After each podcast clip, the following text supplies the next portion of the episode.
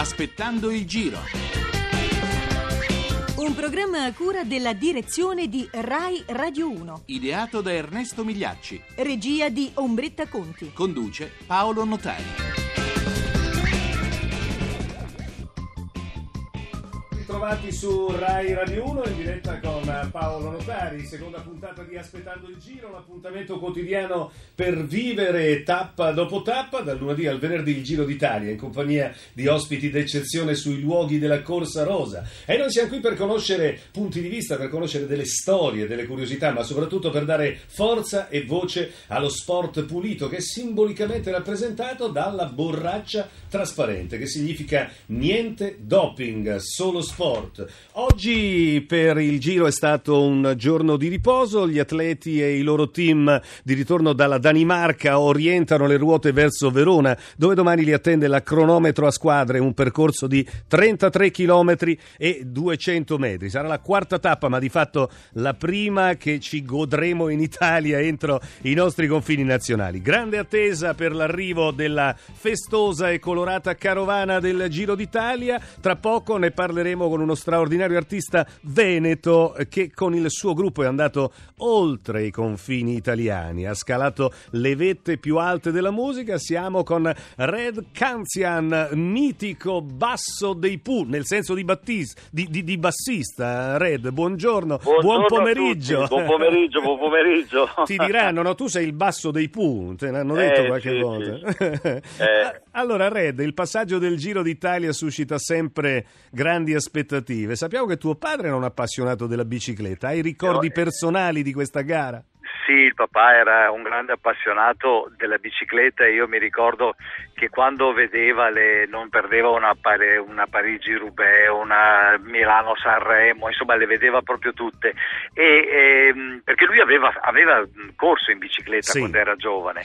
Poi credo che una rovinosa caduta e un po' mia madre, che nel frattempo si erano sposati, l'avesse convinto a non andare più in bicicletta, anche perché erano momenti in cui insomma bisognava pensare ad altro per sopravvivere in quegli anni, no? nel primo dopoguerra, e quindi ha smesso di pedalare. Però insomma quando lo vedevo guardare queste gare di bicicletta, io penso che lui ancora sentiva tra i suoi capelli il cuore che pulsava quelle... Sì. Senti, nella storia del Giro si specchia un po' l'immagine dell'Italia. Tu hai scritto un libro che ha titolo Ho visto 60 volte fiorire il Calicanto, che bel titolo, da pochi giorni è in libreria. Regali tra l'altro insomma un bel affresco delle tendenze dell'Italia degli anni 60. Sì, partiamo appunto da quando sono nato io nel 51 fino ai giorni nostri, chiaramente in un percorso che rimane, dal momento che io sono diventato poi un artista conosciuto, lì non si parla più di musica. Prima si parla della musica come sogno, come punto d'arrivo di queste fantasie da ragazzino che avevo, dei primi dischi che arrivavano dall'Inghilterra. Anche un po' di nostalgia di quei tempi, Red. Ma sai, io non sono un uomo che vive molto di nostalgia, perché secondo me il momento più importante della nostra vita è solo il presente. Però sicuramente raccontare com'era quell'Italia in quegli anni, con la cucina economica sulla quale ti scaldavi, facevi il pane biscottato, c'era l'acqua calda e cucinavi la polenta sopra i cerchi di ghisa, ed era anche quella il riscaldamento della casa, dell'unica stanza dove noi vivevamo, perché eravamo una famiglia molto povera. Insomma, credo siano racconti che fanno bene anche a chi si sta affacciando al mondo adesso e pensa che tutto sia fatto dall'elettronica, dalle facilitazioni che abbiamo adesso nella comunicazione. Per dirla nel gergo delle due ruote, tu guardandoti indietro ti senti più un velocista o uno scalatore?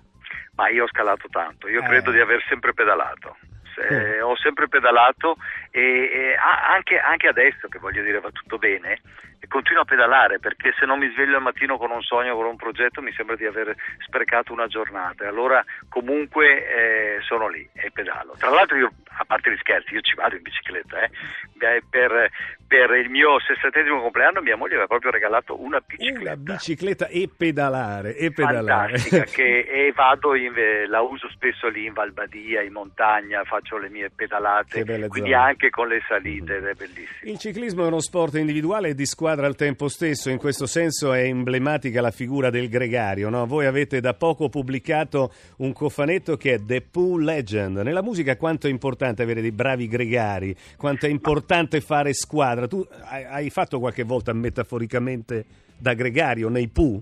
Beh, il bassista è in generale un gregario della parte melodica, no? Perché il basso e batteria sono le fondamenta, il sostegno della canzone, ma raramente hanno la parte solistica o primaria, però senza quello non starebbe in piedi la casa, certo. Per cui i gregari sono importanti. Noi lo scriviamo anche nella prefazione di questo Legend, proprio diciamo che le leggende si costruiscono ma mai da soli, cioè c'è sempre bisogno di un grande apporto di collaborazione, di professionalità, ma soprattutto di cuore, perché certe storie lunghe come la nostra avvengono solo se c'è un grande cuore, una grande partecipazione. Tutti i lavori, anche nel ciclismo, io vedo che se non c'è la squadra che si mette intorno al capo, a quello che fa il campione e lo protegge, non funziona, no? Certo. Non va come deve andare. Senti Red, tra le tante splendide canzoni del tuo gruppo abbiamo scelto una canzone perché pensiamo che sia in un gruppo musicale che in un gruppo sportivo è importante restare amici per sempre. Te la dedichiamo. Assolutamente. Si può essere amici per sempre anche quando le feste finiscono e si rompono gli incantesimi. Si può anche venire alle mani, poi dividersi gli ultimi spiccioli, non parlarsi più, non scordarsi mai. Gli amici ci riaprono gli occhi, si capiscono meglio di noi e ti mettono davanti agli specchi anche quando non vuoi. E campioni del mondo, poi non mare di guai, per gli amici rimani chi sei, sarà il pacco che viene a salvarti se ti perdi. Puoi alzare barriere, litigare con Dio, cambiare famiglia e città, strappare anche foto e radici, ma fra amici non c'è mai un addio. Rai Radio 1, aspettando il giro, le 14:51:41 in diretta con Red Canzian, il mitico bassista dei Pooh. Caro Red, rispetto degli altri, di se stessi, delle regole, oltre ad essere il segreto di un gruppo come i Pooh, è anche il messaggio che Radio 1 e il Ministero dello Sport vogliono lanciare con la borraccia trasparente. Tu scriveresti una canzone contro il doping, sulla lealtà, sulla correttezza, come la intitoleresti? Ma guarda, io credo che noi per tutta la vita abbiamo cercato di raccontare quello che siamo. Noi non abbiamo lealmente mai usato sostanze strane, perché crediamo che insomma la vita offra già delle ottime droghe che sono il sole, l'aria, la vita, il vino, le cose belle della vita, che non c'è bisogno di altro. Ma al di là di questo, che potrebbe sembrare retorica, noi abbiamo sempre cercato di raccontare la positività della vita. La positività della vita è quella che ti fa poi affrontare in maniera altrettanto positiva le altre cose, cioè alzarsi al mattino con un sorriso e credere in quello che stai facendo e non vedere l'ora di cominciarlo. Credo che queste siano le cose giuste. Uno sport bello come il ciclismo, che ti dà la possibilità di avere l'aria in faccia, di respirare, di vedere di vedere bene, non come in macchina, le cose che ti stanno intorno, non può essere intaccato da concetti come quelli del doping, perché diventa poi una cosa brutta come certo, il calcio truccato, certo, come quelle cose che non assomigliano né allo sport né all'onestà della competizione che ci deve essere, e non sono di insegnamento per i nostri figli. Certo. I nostri figli si devono avvicinare allo sport nella maniera più sana, e credo che a volte sbagliano i genitori, perché li mettono loro per primi in competizione, perché forse vogliono levarsi delle voglie che non sono riusciti a togliersi da soli. Esasperazione dell'agonismo che non va certo bene. Senti, come accennavo, la Carovana Rosa domani sarà nella tua regione, partirà da Verona, città di Romeo e Giulietta. I Pooh hanno spesso cantato l'amore. L'amore può aiutare sempre a vincere, anche una gara di ciclismo, dai. L'amore comunque ti fa star bene, perché se tu sei innamorato, stai bene, ti alzi al mattino pimpante, pedali meglio, secondo me. Tra l'altro, pensa che io ho fatto una fondazione per aiutare i giovani, che si chiama Fondazione Q, e l'ho fatta con un amico che è legatissimo al ciclismo, che mi ha aiutato, Elvio Chiatellino e sua moglie Marina, che sono quelli che hanno portato il Giro d'Italia a Pinerolo. E lì io li ho incontrati con un concerto dei Pooh in una tappa del Giro d'Italia, ci siamo conosciuti, e da lì è nata l'idea di fare questa fondazione per aiutare le eccellenze giovanili. E allora Reddy, anche lì c'è amore, capisci? Complimenti, cose. Complimenti anche per questo e per tutto quanto fai tu e i Pooh. Noi ti ringraziamo, ti abbracciamo, un saluto grande da Aspettando il Giro. Lo aspettiamo, non vediamo l'ora di vederlo partire. Tra l'altro, io svelo una cosa, il mio amico Ivan Basso mi ha mandato un messaggino, lo sento bello pimpante stavolta, Ivan Basso lo sento pimpante, mi sa che si fa qualche sorpresa. Un saluto caro, ciao Red! Un abbraccio! Ciao! E adesso il nostro spazio dedicato ai miti in maglia rosa, quegli uomini che hanno alimentato con il loro sudore, con le loro imprese, l'inesauribile favola del ciclismo. Facciamo un salto indietro nel tempo per dedicare 2 minuti 120 secondi nel ricordo di un grande campione del passato, Costante Girardengo.